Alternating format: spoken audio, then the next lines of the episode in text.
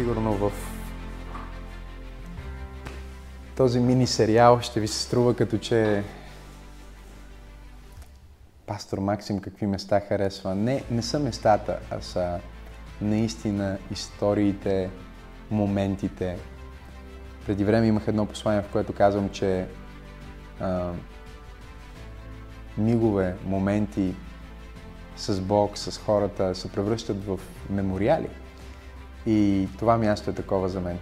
Това е втората локация на Църква Пробуждане, още преди официално да започнем. Тук в Озенец капацитет е около 30 човека, имаше 25 стола. Помня го, защото имахме един момент, в който станахме 28 и се чудихме как да го организираме с столовете.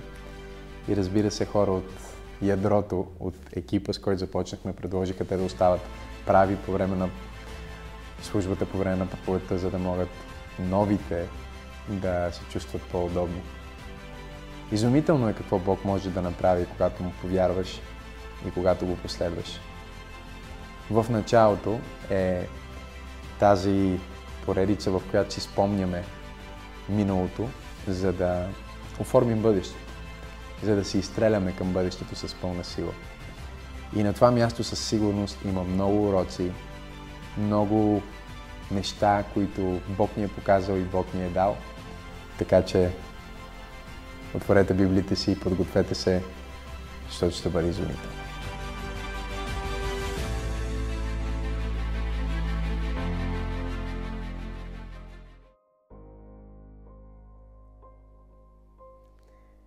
В началото спомняме си миналото, за да оформим бъдещето и да повярваме, че Бог има велико бъдеще за нас. Преди 5 години бях тук в тази зала. Казва се зала Лозенец, намира се в Лозенец и всъщност е буквално една стая с капацитет 30 човека. Наскоро четях един имейл, който ми бе изпратен от един от лидерите в църквата тогава, в който имейл той пише, че тази неделя сме поканили още трима човека, а имаме само 25 стола. Ще станем 28. Как ще се съберем? Трябва да намерим столове. Когато четях този имейл, очите ми се напълниха с сълзи, защото осъзнах колко далеч Бог ни е довел и колко много е направил. Колко много е направил за църква пробуждане и колко много е направил в моя личен живот. Когато си мисля за това, си казвам колко повече Той има за нас. В тази поредица, която имаме малко преди петата ни годишнина, това, което правим е, че си спомняме миналото, за да оформим бъдещето. Спомняме си миналото, за да благодарим. Спомняме си миналото, за да извадим уроците. Спомняме си миналото просто защото, когато погледнем към нашата история като църква, от начина, който започнахме, както говорихме миналия път, в парка с 9 човека, до този етап на развитие, в който всъщност ние се съгласихме, че ще поканим най-близките ни приятели, които нямат локална църква и ще им разкажем за това, че Бог е вложил в сърцата ни да изградим мултикултурна, духовен център, революционна църква в центъра на София.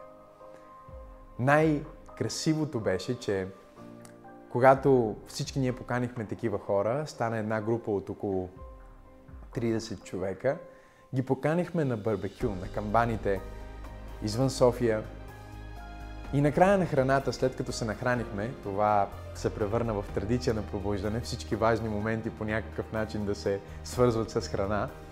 След като се нахранихме, аз се изправих пред тях заедно с Теодора и им разказах за визията, която Бог е вложил в сърцата ни за църква. Ние нямахме много, някой би казал, че нямахме нищо, но всъщност имахме всичко, защото имахме това изгарящо видение в сърцата ни, да видим църква, която е изпълнена с живот, изпълнена с млади хора, която достига мнозинствата, но се грижи за всеки един по-отделно и Истината е, че ние не знаехме по какъв начин тези хора ще откликнат. Те бяха наши приятели, познати. Имаше дори такива, за които се сещахме просто защото сме ги срещнали някъде през годините. Един от нашите лидери в църквата днес, например, човек, който ние поканихме да се присъедини от началото, но се включи малко по-в последствие, е една млада жена, която срещнах в мола. Един ден бях толкова, а, как да кажа, малко депресиран, не се чувствах много добре и с Теодора бяхме в мола и аз си казвах, има ли смисъл в това, което правим.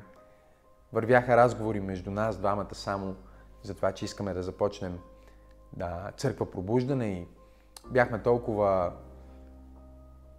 бих използвал тази дума, раздвоени, притеснени, нежелаещи дори да се впуснем на някакво ниво в това приключение.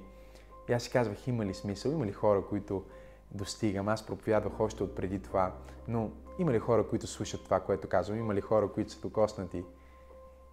И ние влизаме в мола, искам да си го представите, вървим си и изведнъж едно момиче от продавачките на билети на киноцентъра казва Хей, Максим, ти не си ли Максим? И аз се обръщам към нея и тя казва Между другото, слушала съм някои твои проповеди всеки ден влизам да видя какво се качил във Фейсбук. Всеки ден влизам, за да прочита това, което споделяш. Толкова ме насърчи, защото буквално, докато се качахме по ескалатора, ние си говорихме за това. И сега ние контактувахме, ние контактнахме абсолютно всички тези хора, които познаваме.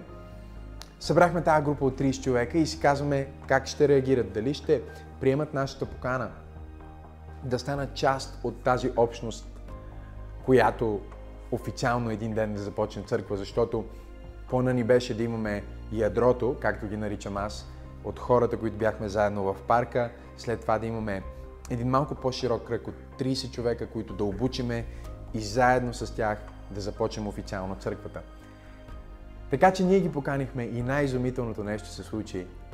99,9% от хората, които поканихме тогава да станат част от пробуждане или по-скоро да започнат пробуждане с нас, всички казаха да. Всички до един казаха да и за това ние решихме, че имаме нужда от зала и попаднахме тук на това място.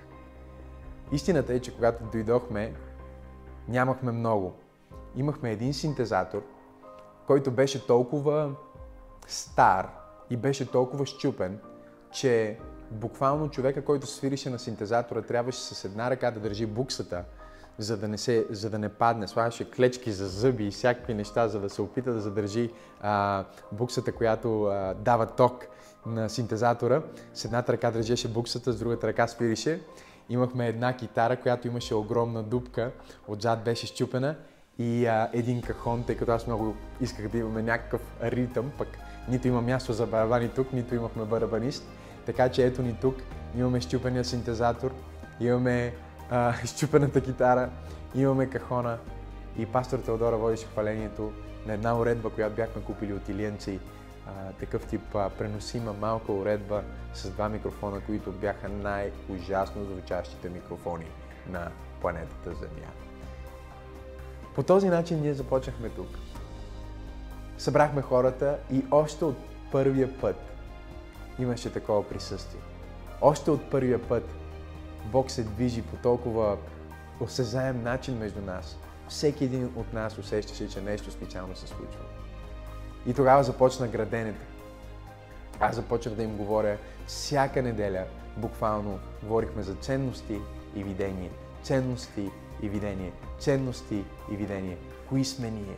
Какво ще направим? Защо правим това, което правим? Кои сме ние? Какво ще направим и защо правим това, което правим. Ценности и видение. Ние сме църква на почет, ние сме църква на щедрост, ние сме църква на лидери, ние сме църква, която а, е, е, изгражда следващото поколение. Ние сме църква, която оценява хвалението, поклонението. Ние не просто пеем, ние се покланяме с живота си.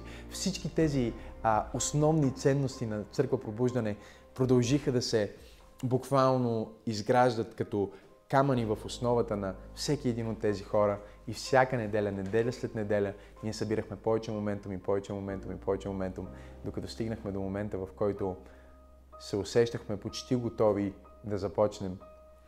И беше много красив момент, защото тогава аз се изправих пред, пред всички тези хора и бях малко като Петър в Евангелията, когато Исус ги качи на планината на преображението и когато се преобрази пред тях, се явиха Моисей и Илия и Петър типично в свой стил каза на Исус, Господи, да построя ли три скини, да построя ли три палатки, една за теб, една за Моисей, една за Илия и заедно тук да си живеем, защото е толкова хубаво.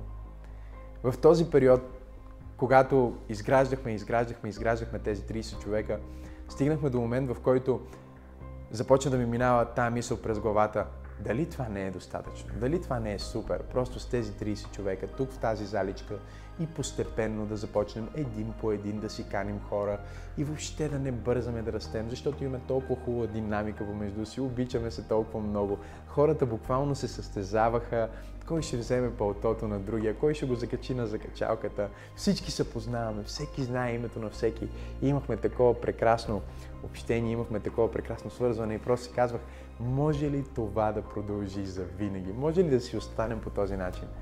Но тогава Бог ми каза, има един милион, над един милион хора, които живеят в този град. И те всички имат нужда от това, което ти носиш. Трябва да се върнеш обратно от това преживяване и да отидеш заедно с този екип от хора, за да послужиш на града.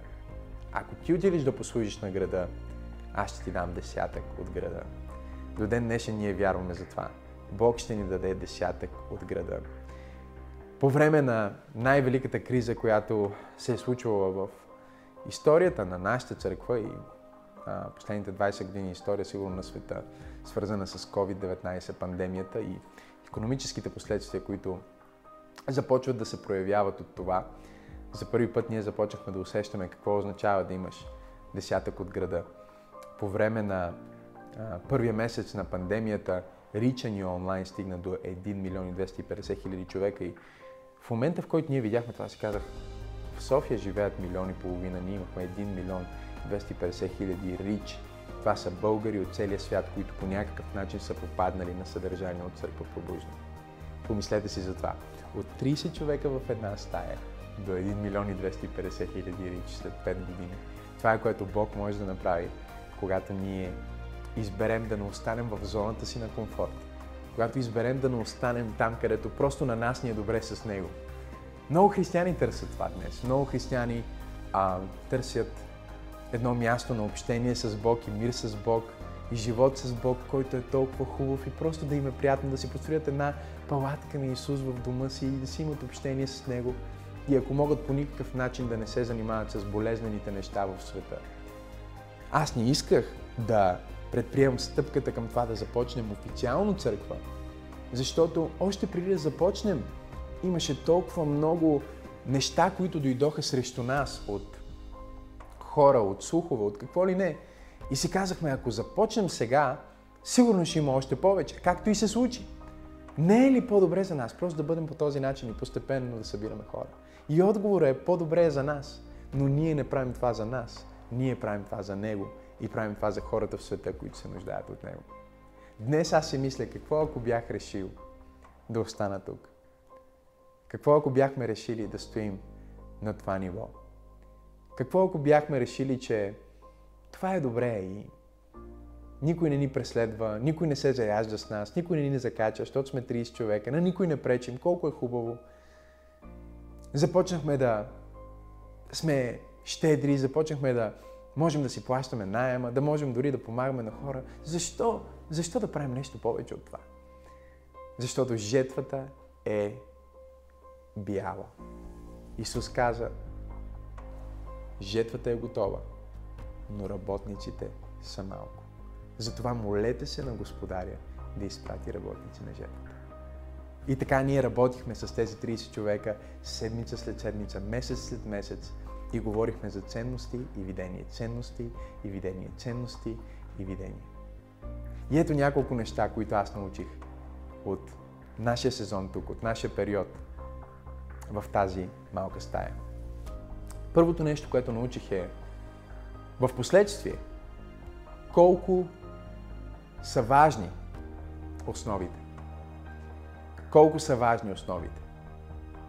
Винаги съм го знал като теория, но допълнително го осъзнах в последствие, когато започнахме и Бог ни благослови с растежа, с който ни благослови и влиянието, което ни даде през годините.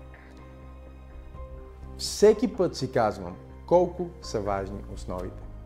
Хората, които бяха най-активни в този период, хората, които позволиха на този сезон, в тази малка стая, наистина да работи в сърцата им, да трансформира живота им и да дълбаят надълбоко, за да поставят ценностите на пробуждане като основа на техния живот, са хората, които до ден днешен са най-плодоносните лидери в нашата църква. Те са най-въвлечените хора до ден днешен. И хората, които нямаха търпение този период да свърши и казваха, да бе, знаеме ги тия неща, дай по-бързо да правиме църквите, дай по-бързо да правиме службите, дай по-бързо всички да разберат, че има пробуждане в този град. Това бяха първите хора, които си тръгнаха от църквата, това бяха първите хора, които си тръгнаха от Бог, това бяха първите хора, които при най-малката трудност вярата им се разтърси и се отдалечиха. И днес, ако някой ме пита, има ли нещо, което би променил в основаването на църква пробуждане, има само едно нещо, което бих променил и това е, че този период в тази стая не би бил 6 или 9 месеца, а би бил поне години и половина. Сега аз отново казвам, не съжалявам за нищо, защото знам, че всичко е било в Божието време и от днешна гледна точка аз мога да видя, че всичко е било в Божието време. Но ако аз имах право по човешки да избирам, бих си казал, този период беше толкова важен, този сезон беше толкова важен, бих го задържал по-дълго. Имаше хора извън тези 30 човека, които казваха, хей, искаме и ние да участваме. И ние им казахме, да, когато започнем ще може да се включите, защото не искахме да каним хора от други църкви, не искахме просто да съберем много голяма група, искахме да бъдем правилната група. И направихме, може би, компромис с един или двама, с едно или две семейства, които просто толкова много искаха да бъдат, че толкова много искаха да бъдат с нас, толкова много искаха да бъдат на, на тези служби, толкова много искаха да участват, но те искаха повече да започнем голямото нещо и си представяха приключението, отколкото да работим върху това да изградим основите на Христос вътре в себе си. Християнският живот трябва да стъпва на много солидната основа на Исус Христос.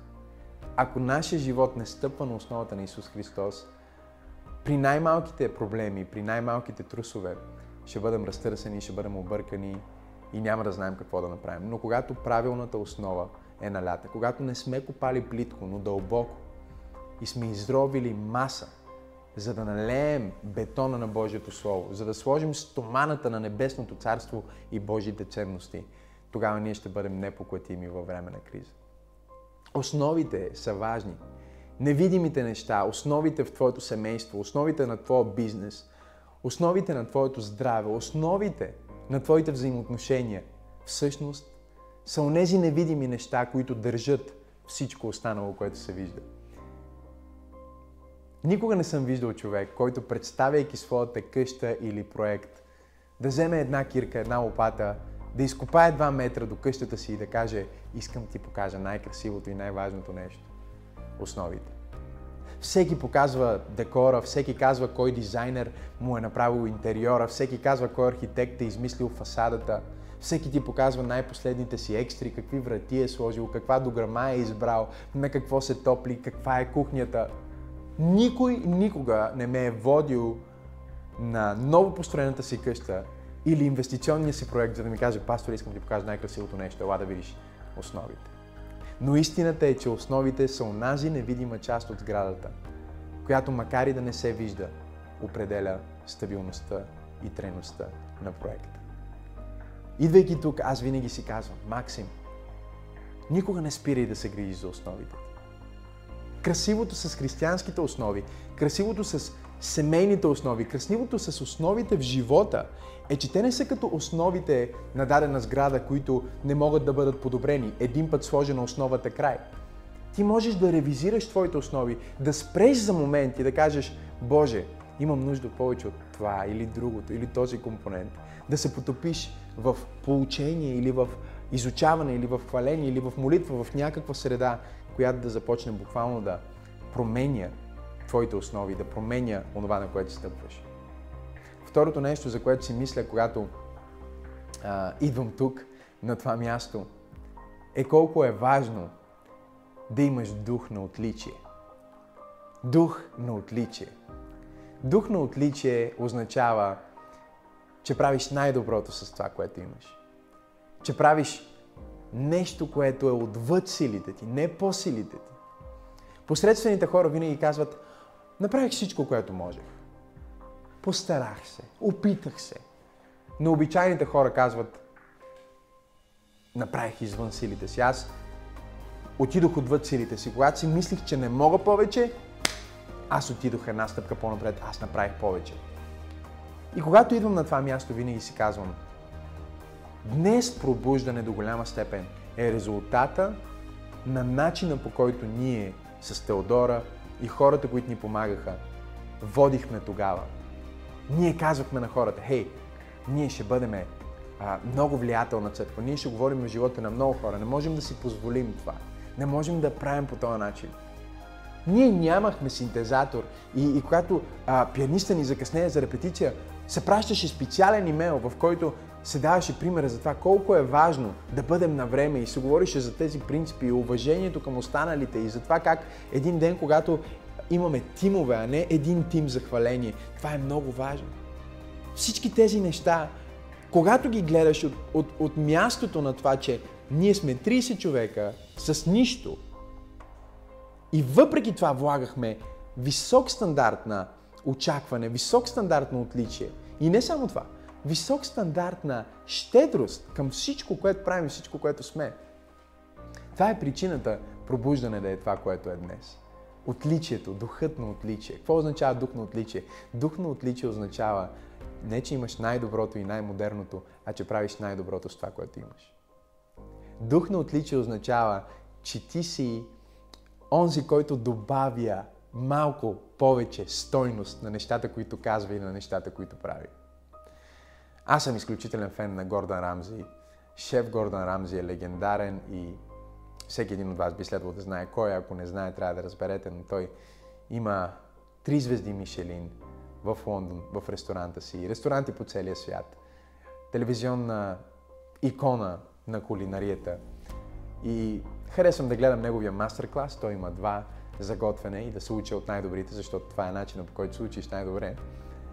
И нещото, което ми прави впечатление винаги в, в Рамзи е как, например, наскоро гледах един урок, в който той казва как, как се прави най-хубавото картофено пюре. Си казваш, картофено пюре, баба ми прави картофено пюре, майка ми прави картофено пюре, жена ми прави картофено пюре. Всеки може да направи картофено пюре.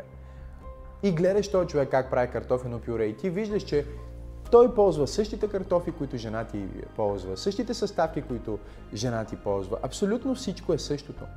И си казвам, добре, кое прави разликата между всички готвачи в България, аматьори и професионалисти, и картофеното пюре на Горда Рамзи, което има три звезди Мишелин.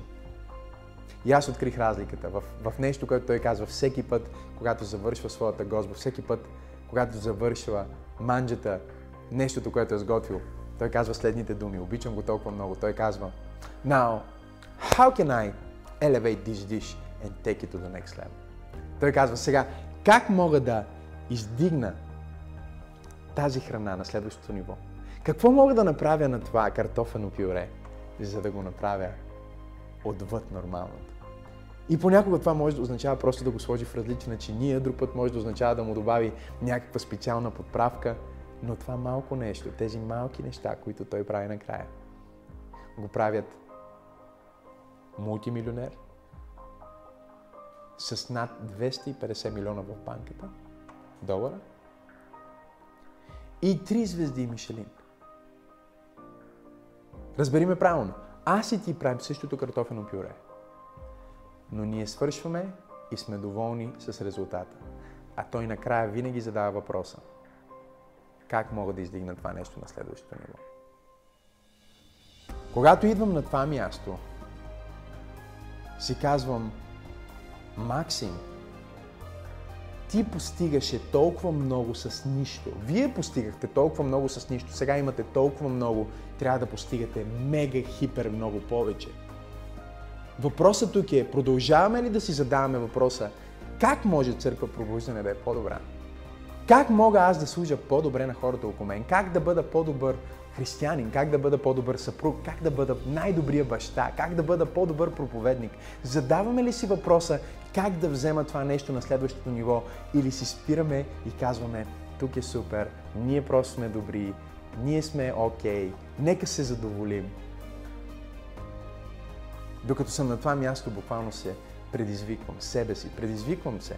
В момента се чувствам развълнуван и леко ядосан на себе си. Защото си казвам, има моменти, в които не си задам този въпрос. Как мога да взема това нещо на следващото ниво? Това беше мания на нашата църква.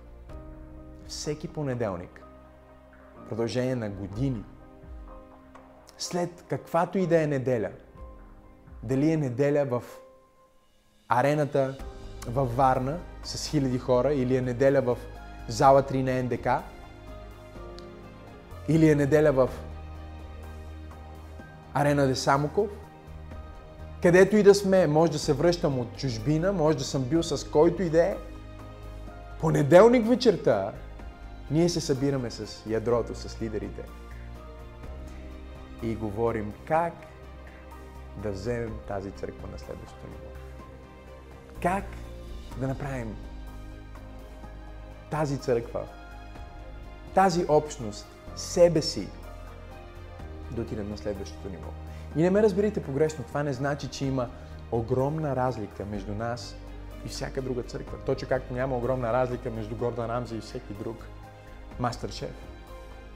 Разликата е миниатурна, разликата е в чинията, която избира и подправката на края и начина по който го презентира и начина по който го казва и подхода му.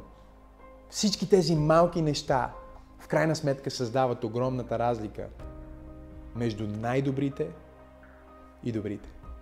Между златния медал и бронзовия медал. Между топ и много добрия.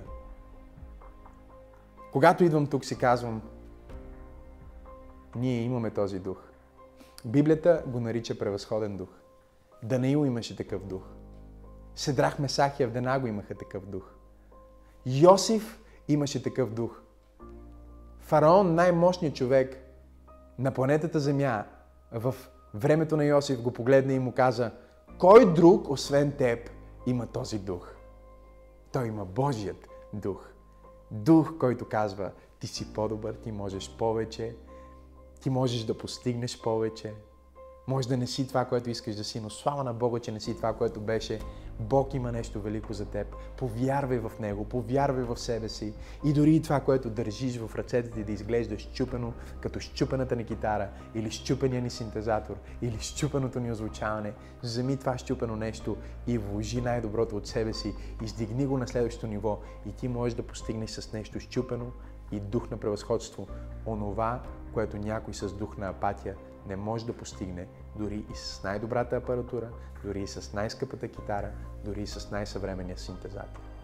Аз се предизвиквам днес и предизвиквам теб. Спомняйки си откъде сме, мислейки си за това къде започнахме, е изключително важно да научим уроци и да си кажем, аз ще вложа усилия, аз ще отида на следващото ниво аз ще направя нещо повече, за да бъда по-добър съпруг, аз ще направя нещо повече, за да бъда по-добър приятел. Третото нещо, за което си мисля, когато съм тук, е силата на личната отговорност. Никой няма да забравя, когато бяхме тук в тази зала. Сигурно един месец преди да започнем, официално църква пробуждане. Било е точно това време, в което ти слушаш това послание. Аз събрах тези 28 човека. Изправих се пред тях и им казах, вижте, нов театър НДК найема струва толкова. Трябва да купим един нов синтезатор и най-бюджетния ще струва толкова. Трябва да си вземем една нова китара, защото тази китара е щупена и струва толкова. И застанах пред тях и им казах, какво трябва да направим? Колко пари трябва да съберем, за да започнем църквата? Изправих се буквално и им казах, вижте хора, искате ли църква пробуждане да започне? И всички казаха, да. Вярвате ли в това, което Бог ни го показва? Те казаха, да. И аз ги погледнах в очите и казах, добре, супер. Сега имаме един месец, всеки един от вас да даде по 100 лева, буквално, всеки един от вас ще даде по 100 лева, за да може да купим всичко това. Защото иначе няма как да го направим. Моите пари а, са на свършване, ние сме инвестирали всичко, което имаме, другото е в други неща, така че сега е време вие да поемете лична отговорност за това, което правим. Днес искам да те питам, ти поемаш ли лична отговорност за църквата? Казваш ли си, аз съм един от стотици хора, които гледат проповедите, стотици хора, които идват в пробуждане или си казваш, аз ще поема лична отговорност. С Теодора си тръгвахме от тук преди 5 години, след като аз направих това странно изявление. Всеки един от вас ще даде по 100 лева. Дори не го поставих като въпрос. Казах, що ми искате да правим църква? Всеки един от вас ще даде по 100 лева и заедно ще го направим.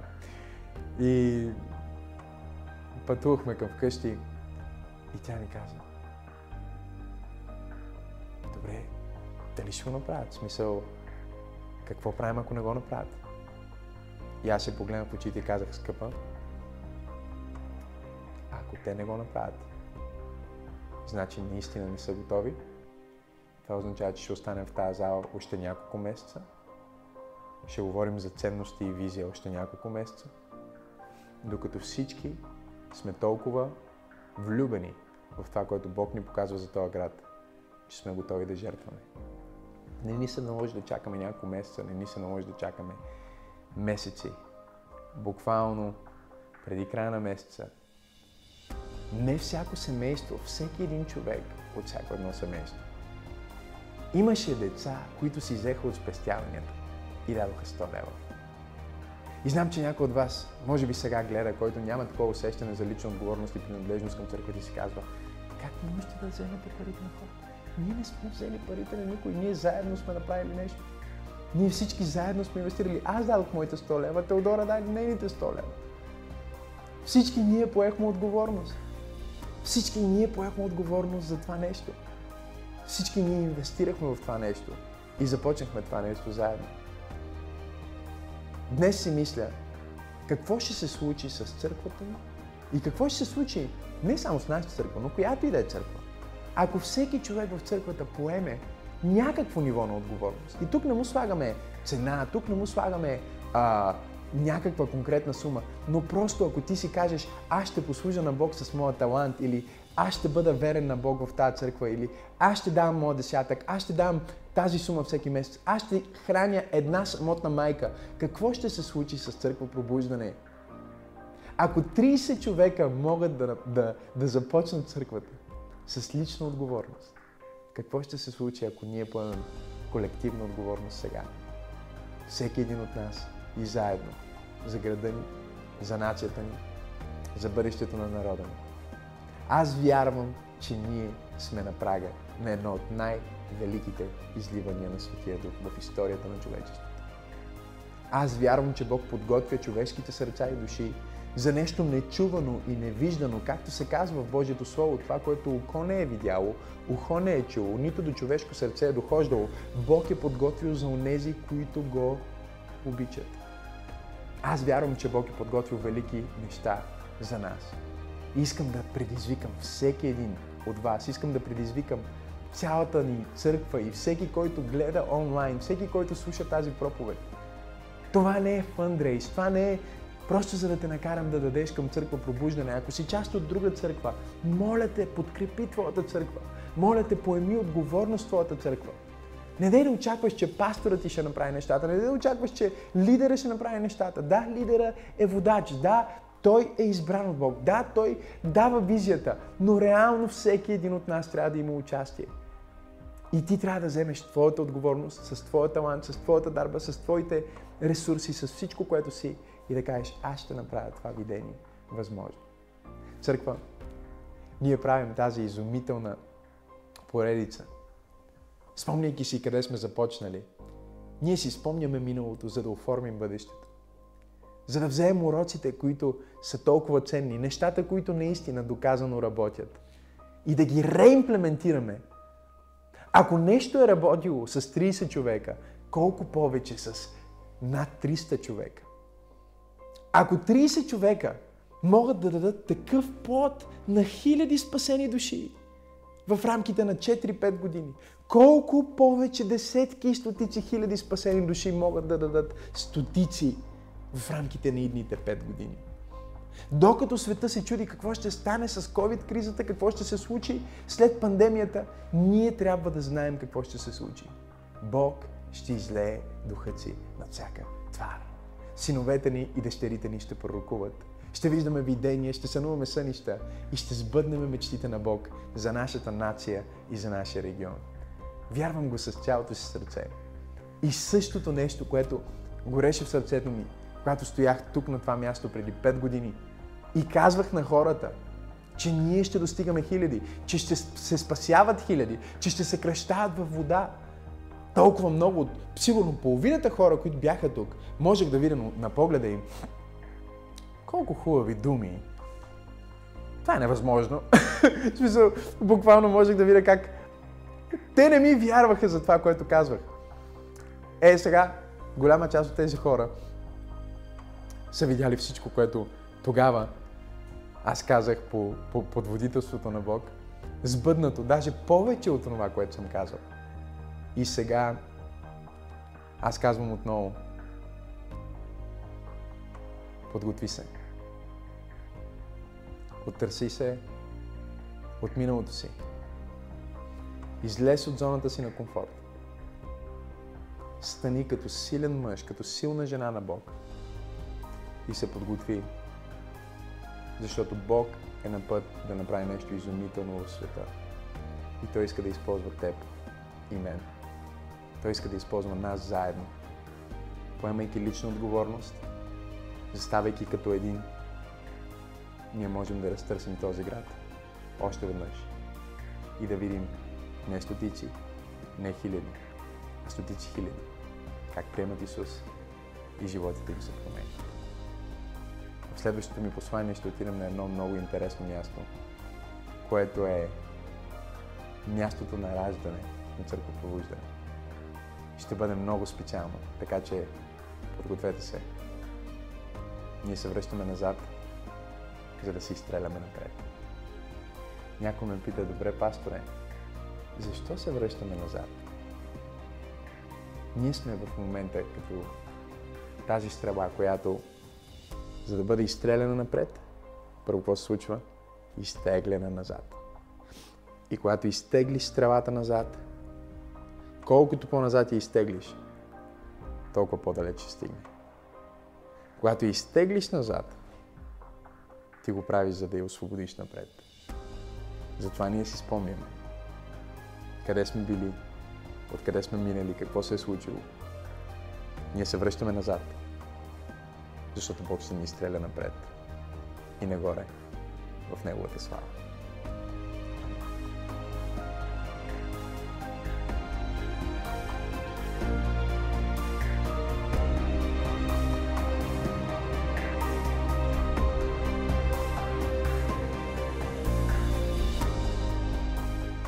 Здравей!